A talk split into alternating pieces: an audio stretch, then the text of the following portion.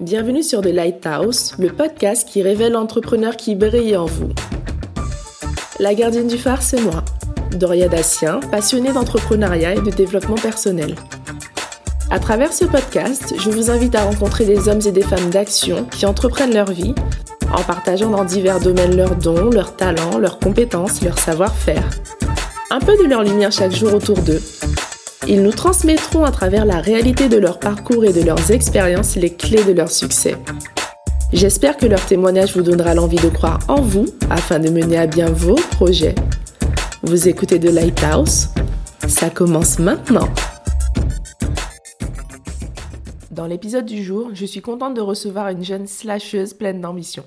Elle s'appelle Lina Cham, elle est écrivaine, mais plus largement artiste et coach en savoir-être. Sa passion pour l'art l'a emmenée à faire une école d'art, puis de commerce. Son parcours l'a menée à se questionner sur des sujets qui nous concernent tous de près ou de loin. Aujourd'hui, elle intervient dans des établissements scolaires, mais aussi auprès des entrepreneurs. Nous aborderons avec elle comment elle s'est lancée dans toutes ces activités, de son questionnement qui l'a emmenée à la publication de son premier roman en auto-édition, L'autre visage, on parlera également d'épanouissement personnel, de comment surmonter ses peurs et passer à l'action et d'autres sujets super sympas. Bonne écoute Ina, bienvenue. Merci à toi, Daria. Merci d'avoir accepté mon invitation. Comment vas-tu? Bah écoute, ça va super. Je suis ravie d'être là ouais. pour euh, ce podcast. Est-ce que tu peux nous parler de qui est Lina Cham? Alors, euh, Lina, c'est avant tout... écoute, c'est un peu un mélange entre, euh, je dirais, de la spontanéité, beaucoup d'ambition, euh, du boulot et de la créativité. Génial. J'ai un peu une âme d'artiste, c'est-à-dire que hum, vraiment depuis que je suis petite, je suis passionnée par l'art. Euh, j'ai exploité euh, plein de styles différents. Enfin, vraiment, c'est quelque chose qui est resté euh, en moi. Euh, je viens du, bah, j'ai passé mon enfance dans le 95, après dans le 18e. Donc je fais beaucoup référence au, au 18e, c'est là que j'ai grandi. Je me suis lancée direct dans mes études artistiques. Comme je t'ai dit, c'était vraiment ma passion. Donc j'ai fait ça dès la seconde. Après j'ai fait euh, jusqu'en BTS, donc pendant 5 ans. Après euh, j'avais un peu un ras-le-bol euh, du milieu un peu euh, académisme, art académique, euh, etc. Et même j'avais envie de rajouter des cordes à mon arc, j'avais envie de pousser mes études loin, etc. Et donc après ça j'ai fait une licence pro commerce qui m'a permis en fait de basculer un peu plus dans le milieu commercial, d'avoir un peu les, les codes. J'avais choisi aussi des domaines où quand même euh, l'aspect un peu créativité était quand même présent, c'est-à-dire Mmh. le merchandising, après le marketing, euh, la communication. Et euh, après j'ai continué en école de commerce jusqu'en donc euh, di- euh, j'étais diplômée en, en 2017. Et, euh, et en parallèle de ça, j'ai fait plusieurs expériences professionnelles, tu sais, entre les alternances, les stages Mmh. et puis même euh, CDD, CDI, etc. Donc j'ai bossé beaucoup dans le commerce, j'ai été responsable adjointe de boutique, euh, vendeuse. Euh, après ça, j'ai fait des stages en- un peu dans le luxe, tu vois, dans différents domaines. Mhm. Et parce qu'en fait, j'avais, j'ai toujours eu ce truc de d'être curieuse, de découvrir. Dès qu'il y avait un domaine qui m'intéressait, euh, que j'avais envie de creuser, bah j'essayais de, tu vois, de, Mhm. de l'allier et ça tombait bah, parfois à pic. Euh, pareil, j'ai, j'ai été chef de produit junior dans, dans l'automobile, donc ça c'était en master. Et puis après, bah, après mes études, j'ai été consultante euh, marketing. D'accord. Voilà. Donc j'ai fait ça enfin sur du court terme, c'était vraiment une mission euh, assez intensive.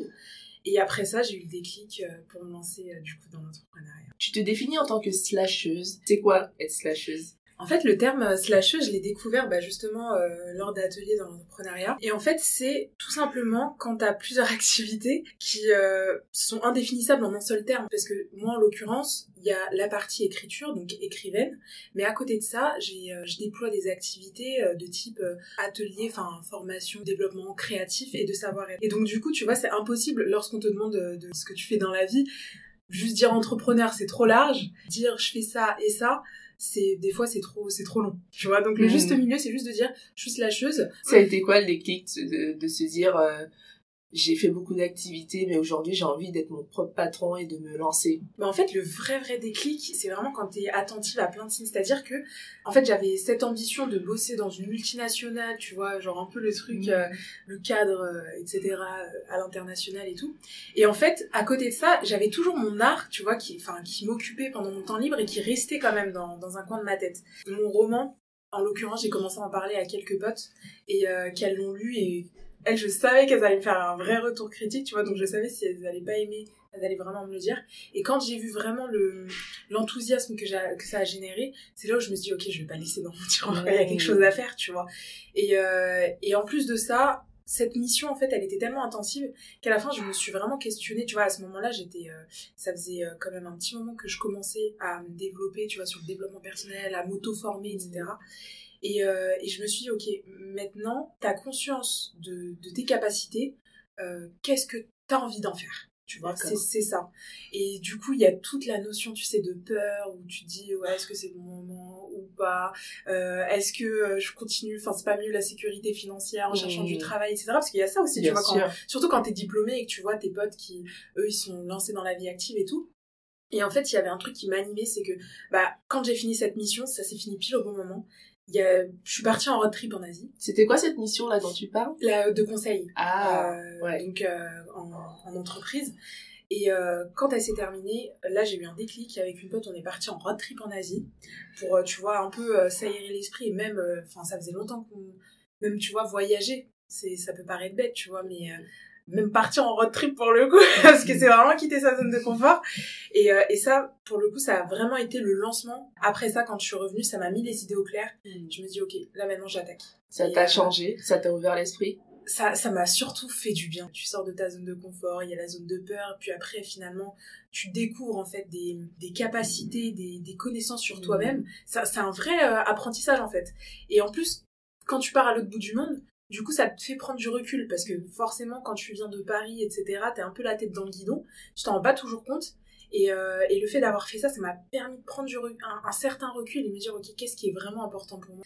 Et, euh, et c'est comme ça qu'après, bah, je me suis lancée vraiment dans, dans mes projets et du coup, en l'occurrence, euh, le livre. Est-ce que du coup, par rapport à ton livre, tu parlais tout à l'heure d'études artistiques, l'art que tu, tu aimais le plus, c'était vraiment l'écriture ou il y avait d'autres choses? Pour le coup, tu vois, j'ai voulu faire mille et un métiers dans l'art et euh, écrivaine, c'était plus un passe-temps. Ça veut dire que depuis que je suis petite, euh, les formes artistiques, j'ai vraiment tout développé, euh, la peinture, tu vois, un peu des techniques mmh. graphiques, art plastique, l'écriture, mais aussi tout ce qui est DIY, etc., tu vois. Et en fait, l'écriture, c'est venu ponctuellement. Je me souviens quand j'étais au collège, j'avais commencé un peu BDiste, ça veut dire j'avais commencé à écrire une bande dessinée pour les, les enfants de mon âge. C'était, tu vois, une histoire...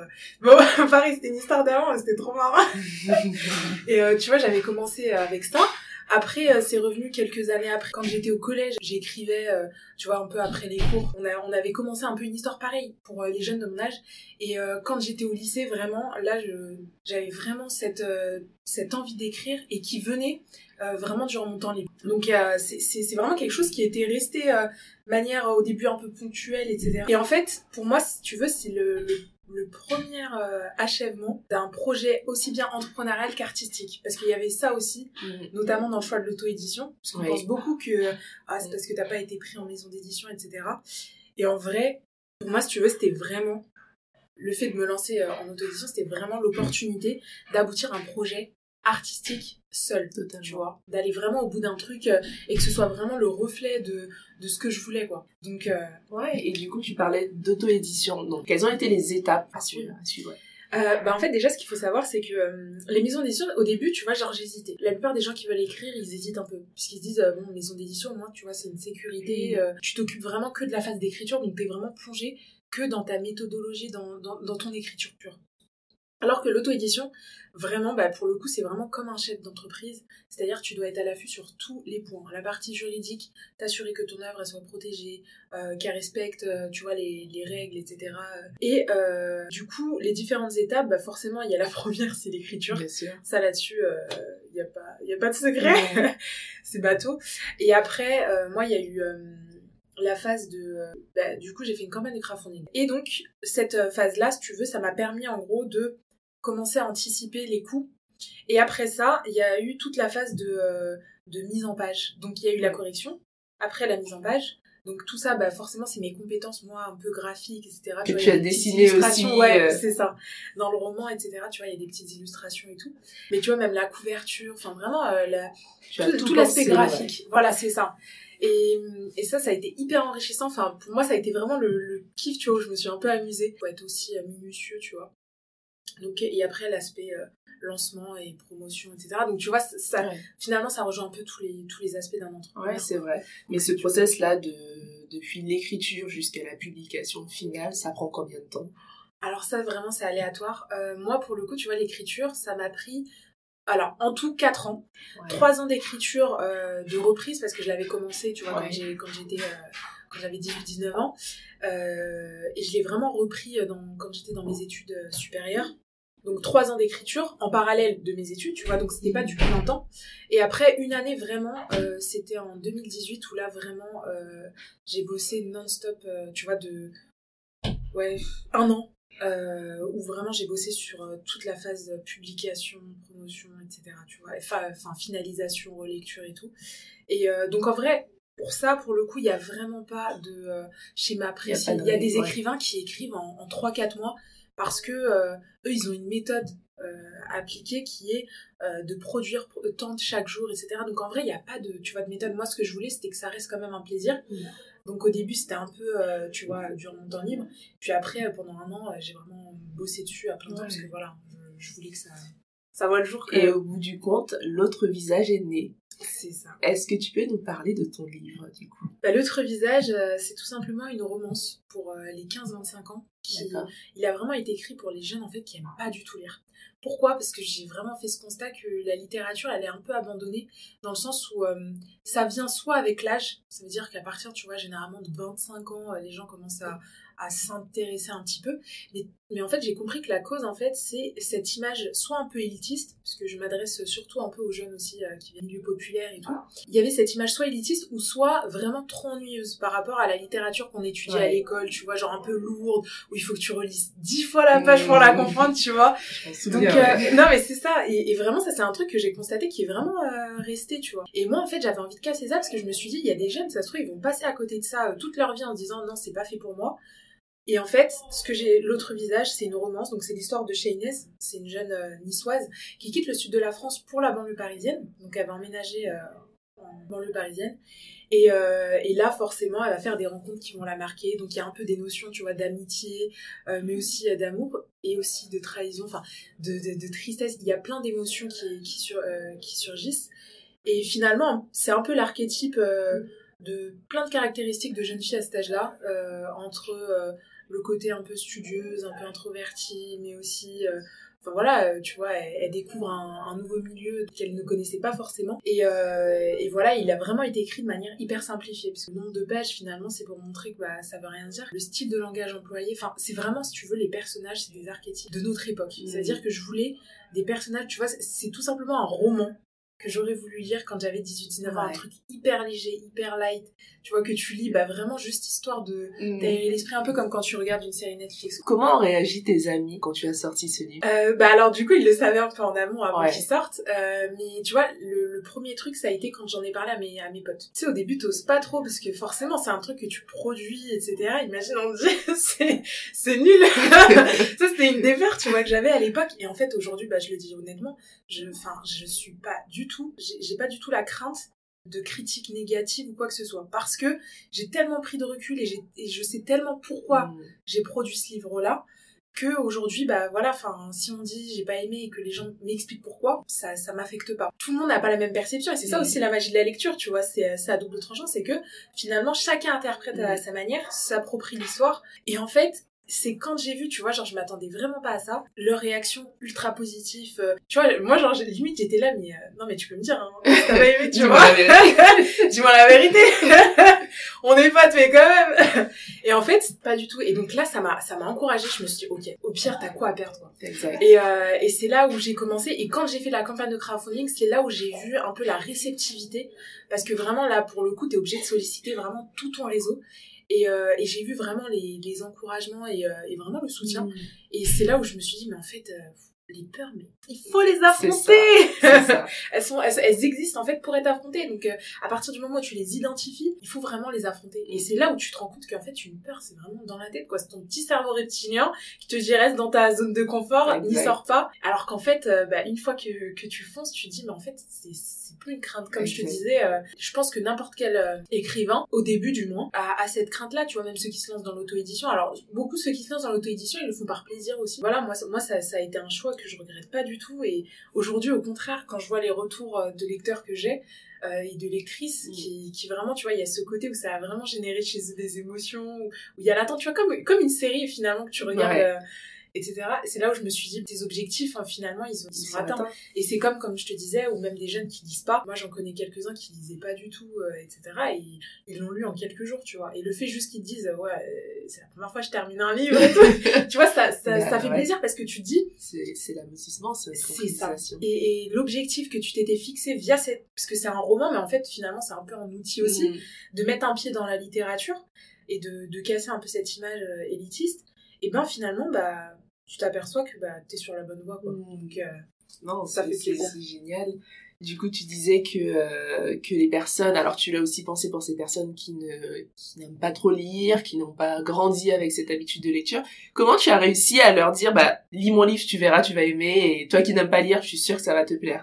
Mais je l'ai un peu présenté comme ouais, c'est ça. Non, en fait, euh, c'est c'est il y a il y a plusieurs choses. Je pense qu'il y a à la fois euh, ce côté un peu identification parce que comme je l'ai dit l'autre visage la différence par rapport euh, aux romans ce qu'on a l'habitude de voir c'est que bah c'est pas euh, dans le à New York ça se passe pas tu vois genre à Tokyo mmh. c'est pas tu vois Elise etc c'est vraiment en fait j'ai créé des personnages même s'il y a de la fiction un peu dedans aussi parce qu'il y a du réalisme mais c'est pas que ça il y a aussi de la fiction. Ces personnages finalement ou les situations ça peut faire écho à la vraie vie tu vois. Et donc du coup à ce moment-là, c'est ce qui fait que c'est hyper immersif et que les jeunes peuvent s'y retrouver. Et je pense que ce qui leur a parlé, ce qui a fait, c'est soit par rapport à l'identification, mm. tu vois, le fait que bah, c'est une jeune comme eux finalement qui, euh, qui a écrit un livre pour eux, tu vois. Enfin, au début, tu vois, c'était vraiment un plaisir aussi hein, d'écrire.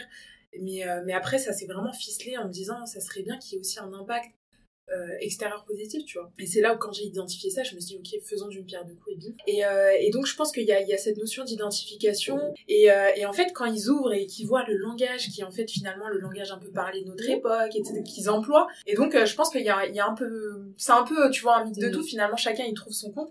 Et ce qui fait que chez, chez certains, bah, ça, ça génère un déclic et ils disent, bon, ok, vas-y. On y va. voilà, je vais le lire. Ce, ce livre, donc ça a été le point de départ aussi de, de la suite de tes projets entrepreneuriaux parce que du coup, tu parlais euh, de tes actions dans des établissements. Mm. Est-ce que c'est euh, quelque chose qui a appuyé ce fait-là euh, de vouloir intervenir auprès des jeunes, de leur communiquer un message? Qu'est-ce qui a engendré tout ça? Est-ce que c'est l'écriture de ton livre ou c'était déjà, ça existait déjà Non, ça existait. Alors en fait, tu vois, en parallèle du roman, j'avais justement développé le projet de programme du programme potentiel et avenir à destination des établissements scolaires.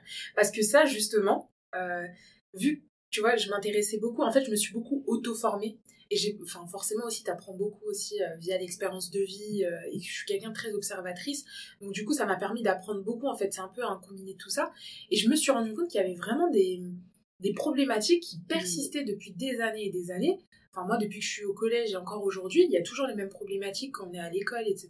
Et en creusant et en, tu vois, en faisant un peu une introspection, en essayant de comprendre, en, en pareil m'auto-formant, je me dis, mais en fait, ce qui manque aujourd'hui à l'école, c'est ce qu'on nous apprend pas, c'est ce qu'on, tu vois, ce que toi, par exemple, tu développes ou moi je développe euh, autodidacte, c'est-à-dire vraiment cette notion de savoir-être, de euh, développement personnel, mais, mais c'est vraiment ces, ces, codes de savoir-être et de connaissance de soi qui manquaient, et encore plus quand tu viens d'un milieu populaire, parce que je me suis rendu compte que par, euh, tu vois, avec...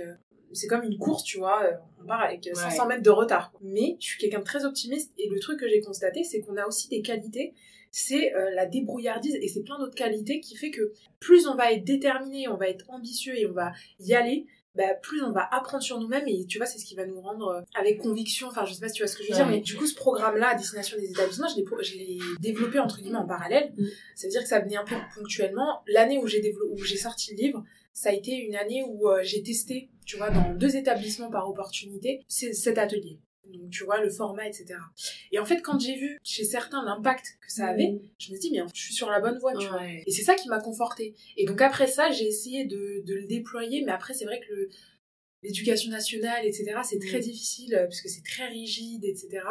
Et, et donc là, aujourd'hui, je suis un peu en phase déploiement encore à essayer de l'instaurer dans des établissements scolaires, dans des lycées notamment, parce que c'est un, un peu l'âge commence à développer leur réflexion et pour les amener vraiment à se développer, etc.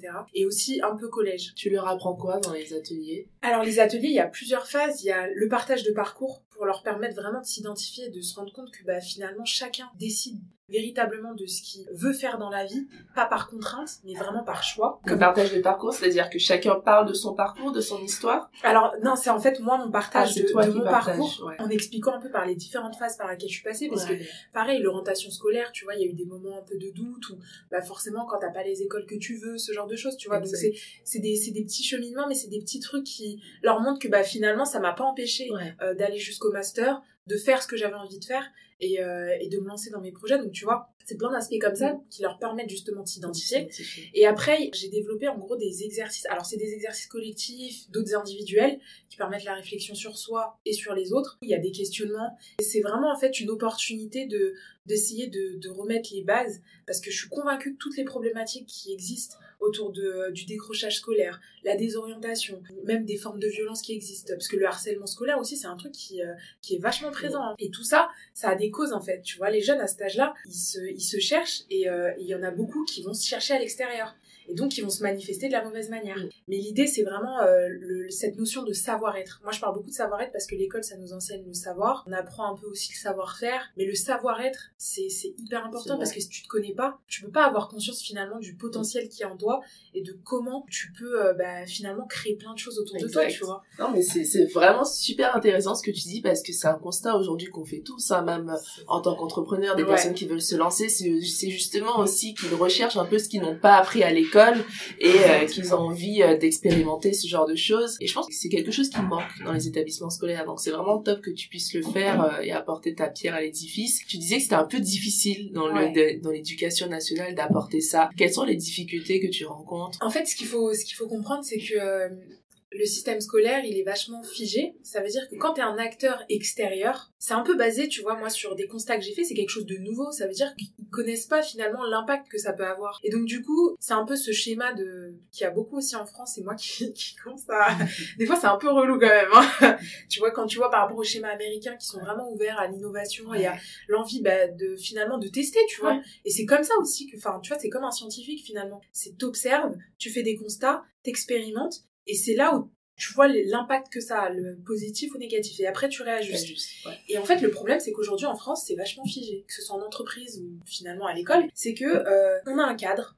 On respecte ce cadre. Mais sauf qu'en restant comme ça, tu peux pas attendre des, des impacts euh, changeants. Quand t'es un acteur extérieur, il se dit bon, ok, elle a un programme, euh, mais tu tapes directement auprès des écoles ou tu vas plus auprès du ministère de l'Éducation eh ben, J'ai fait les deux. Alors euh, j'avais un contact au ministère de l'Éducation, justement j'avais échangé avec elle et euh, elle, elle m'avait dit en fait pour vraiment taper plus haut, il faut vraiment tu vois que je puisse limite avoir une étude euh, quantifiable. Ah C'est-à-dire en gros de le tester dans je pense en fait l'idéal été de le tester sur aller d'un trimestre à un an pour montrer l'impact que ça peut avoir pour qu'après, au ministère de l'Éducation nationale, ils puissent essayer de l'instaurer, tu vois. Et j'ai essayé l'inverse, c'est-à-dire euh, taper aux petites portes, mm. sauf que ça, à la fois, c'est très long. Euh, je pensais que c'était le meilleur moyen, mm. mais le souci, c'est que... Comme tu risques d'intervenir dans des écoles, euh, des ateliers et tout, c'est... C'est pas évident. Ah moi, moi, là, justement, les ateliers tests, c'était par, par opportunité. Une fois, c'était à une journée euh, entrepreneuriale féminin où j'avais pitché. Et j'avais dit bah, justement euh, que je recherchais des établissements qui pourraient être intéressés. J'étais tombée sur une prof hyper sympa qui était vivement intéressée.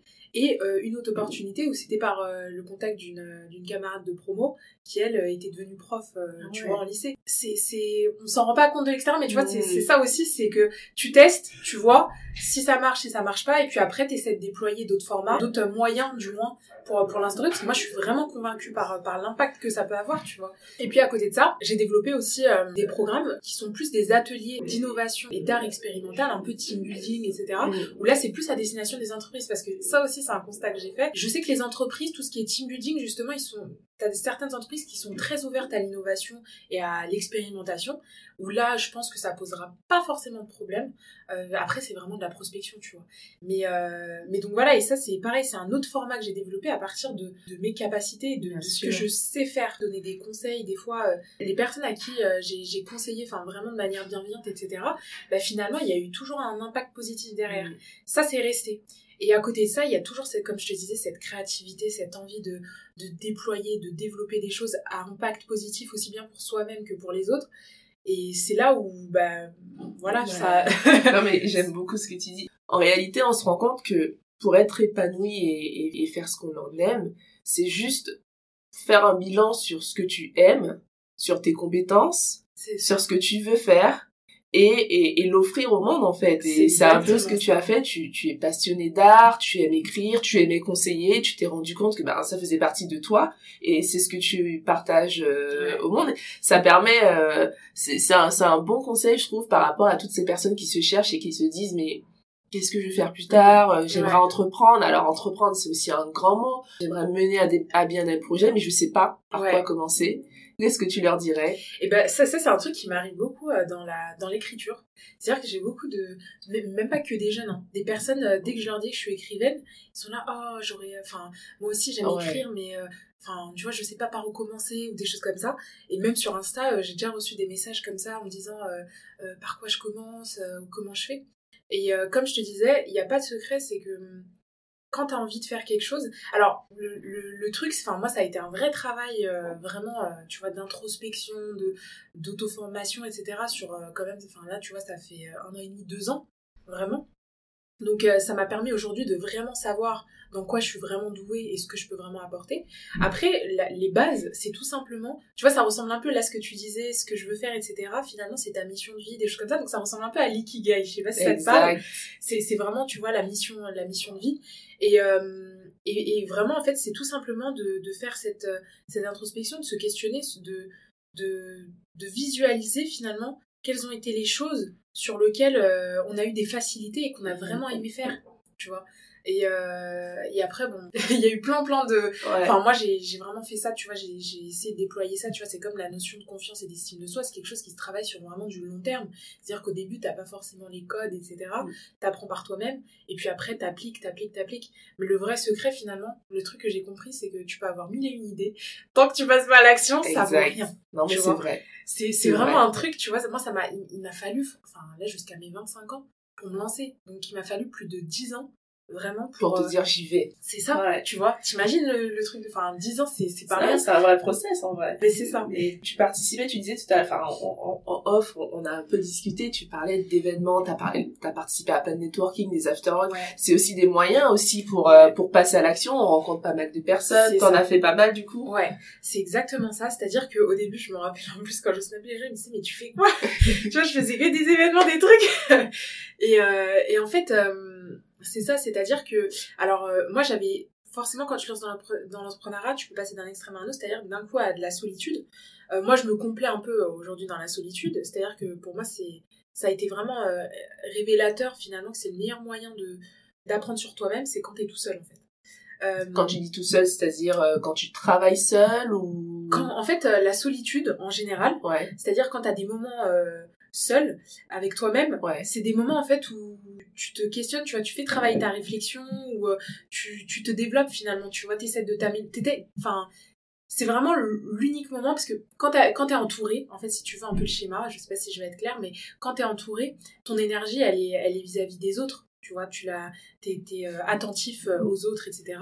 Et donc, les ateliers, en l'occurrence, tout ce qui est networking ou même des ateliers, tu vois, pour comment développer un peu son projet, etc moi, ça m'a permis finalement de, de rajouter encore des cordes à mon arc et surtout de renforcer des compétences et euh, tu vois d'apprendre sur soi-même en fait de développer d'autres aspects ou de voir des axes d'amélioration parce qu'il y a toujours ça aussi. Enfin ça faut pas l'oublier c'est que euh, il faut continuer d'apprendre et surtout euh, finalement, enfin moi je me rends compte, même avec les, les bases de connaissances qu'on peut avoir, ou que même des gens qui sont coachs, etc., qui ont vraiment développé ça, il faut toujours, toujours encore apprendre parce qu'il y, y a encore énormément de choses qu'on ne sait pas. Et moi je le dis, je le dis clairement, enfin même quand je suis en atelier, je le dis, j'ai pas la science infuse. Par contre, ce que je transmets, c'est des choses que soit j'ai appliquées et que j'ai vu que ça avait des résultats positifs, ou soit à l'inverse, euh, que euh, en fait j'ai vraiment identifié comme des, des axes à tester et euh, voir en fait l'impact que ça peut avoir, tu vois. Ouais. Donc, euh, donc euh, voilà.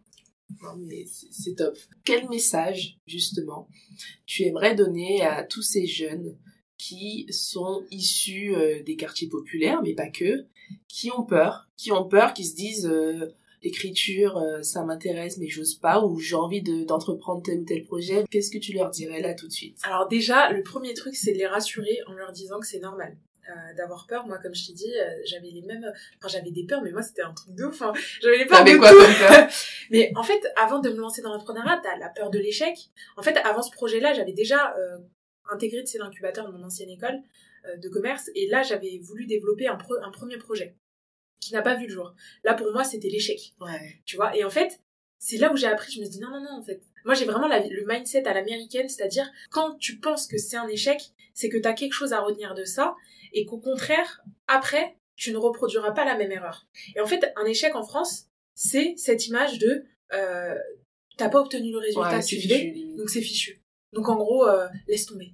Alors qu'en fait, la vision à l'américaine, c'est ça que j'aime bien et que je veux partager, c'est que non, au contraire, là, t'as pas eu le résultat que tu voulais, que tu espérais, t'as eu un autre résultat, mais ce résultat-là, il t'a apporté quelque chose, tu vois. Et, euh, et finalement, le seul vrai échec qui existe déjà, c'est finalement d'abandonner, c'est-à-dire de, de lâcher prise. Et euh, enfin, c'est même pas de lâcher prise, c'est de lâcher tout court en fait, parce que ça, c'est un truc aussi qui qui va exister parce que l'entrepreneuriat on voit beaucoup bah même là tu vois les aspects un peu positifs et tout mais il y a des aspects enfin moi de il y a eu des remises en question ou même tu vois euh, je me disais euh, les établissements scolaires au bout d'un moment euh, tu vois ça ça, ça avance pas ouais. c'est compliqué tu vois alors que et euh, du coup il y a un moment donné tu te dis est-ce que c'est pas mieux que je passe à autre chose? Et après il y a les convictions. Et c'est là où en fait quand tu sais pourquoi tu le fais le sens c'est hyper important. Ah, ouais. parce que c'est justement dans les difficultés que finalement tu vas t'apercevoir que ben en fait t'as pas envie de lâcher Ouais. tu vois. Il faut savoir pourquoi on le fait. ouais c'est hyper important. c'est vraiment hyper important. Parce qu'il y en a beaucoup qui veulent se lancer mais euh, tant qu'ils savent pas pourquoi ils veulent le faire euh, le- dès le premier, les premières difficultés, ils vont vouloir laisser tomber, Bien en fait, sûr. tu vois. Et, euh, et du coup, vraiment, le, le conseil, c'est ça, c'est euh, finalement, on passe, enfin, on passe tous, on a tous des peurs, etc., qu'on a identifiées. Je dis beaucoup, etc., hein, je me rends compte. Parce que je pense qu'il y a beaucoup de choses à dire, mais tu vois, pour pas m'étaler. Euh, c'est normal d'avoir peur.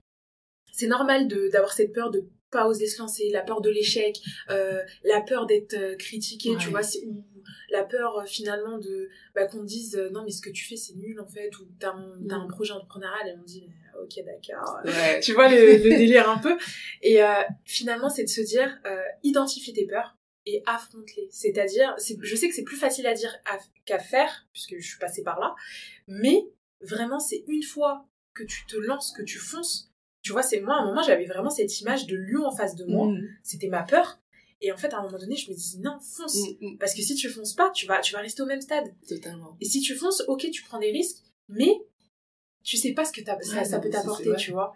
Et on pense toujours, euh, moi comme je l'ai déjà dit, et je le dis souvent, c'est on pense toujours au scénario du pire et pas au scénario du meilleur. Et en fait, pense, enfin moi ce qui m'a animé, c'est que je me disais, imagine le jour où t'as des lecteurs que tu ne connais pas, qui ont ce livre entre les mains, ou les ateliers. Moi quand j'ai vu les résultats euh, par rapport tu au bilan d'évaluation, les, les commentaires euh, des, des jeunes, euh, leurs mots, etc., moi ça m'a ça m'a touché. tu as surtout, senti que ça, Ouais, ça les a tu impactés. c'est ça, en fait, il y, avait des jeunes qui le savaient déjà, enfin qui connaissaient un peu déjà ça, donc je me disais, bon, tant mieux pour eux, tu vois, ça veut dire qu'ils sont déjà dans cette démarche-là, mais il y en avait d'autres qui n'avaient pas du tout ces codes-là. Mhm. Ces codes que, bah, finalement, euh, les outils un peu que, que je souhaite transmettre. Et, euh, et, et le fait de, de voir que ça, ça leur a fait du bien à minima, je me dis, mais en fait, c'est que du positif. Et c'est là où tu te rends compte, voilà, que les peurs, en fait, c'est fait pour être affronté. Même encore aujourd'hui, je dois, je dois avoir des peurs. Alors, je pense que je les ai, tu vois, j'ai vraiment, euh, T'en as affronté pas mal, Ouais, non, je te promets. mais il t'en reste encore. il y en a toujours, tu vois, parce qu'après c'est vraiment le cerveau reptilien, la survie, etc. Tu vois, voilà, c'est ça. Donc il faut pas, il faut pas avoir peur. Et après, le truc, comme je l'ai dit, c'est que tu peux avoir mille et une idées qui peuvent être très très bonnes. Et même, il y en a certaines qui peuvent paraître nulles, mais en fait, il y a vraiment pas de schéma fixe. Mais ce qui va faire la différence, c'est le passage à l'action. Et moi, tu vois, ça, c'est un truc sur lequel j'ai énormément travaillé. Parce que, comme je t'ai dit, pendant dix ans, à cause des peurs, des croyances limitantes, euh, tu vois, le fait de me, enfin, de me dire j'avais pas de réseau, mm. j'avais pas de contact dans tel milieu, donc je sais pas si ce que je fais c'est, c'est bien ou tu vois, c'est évaluable.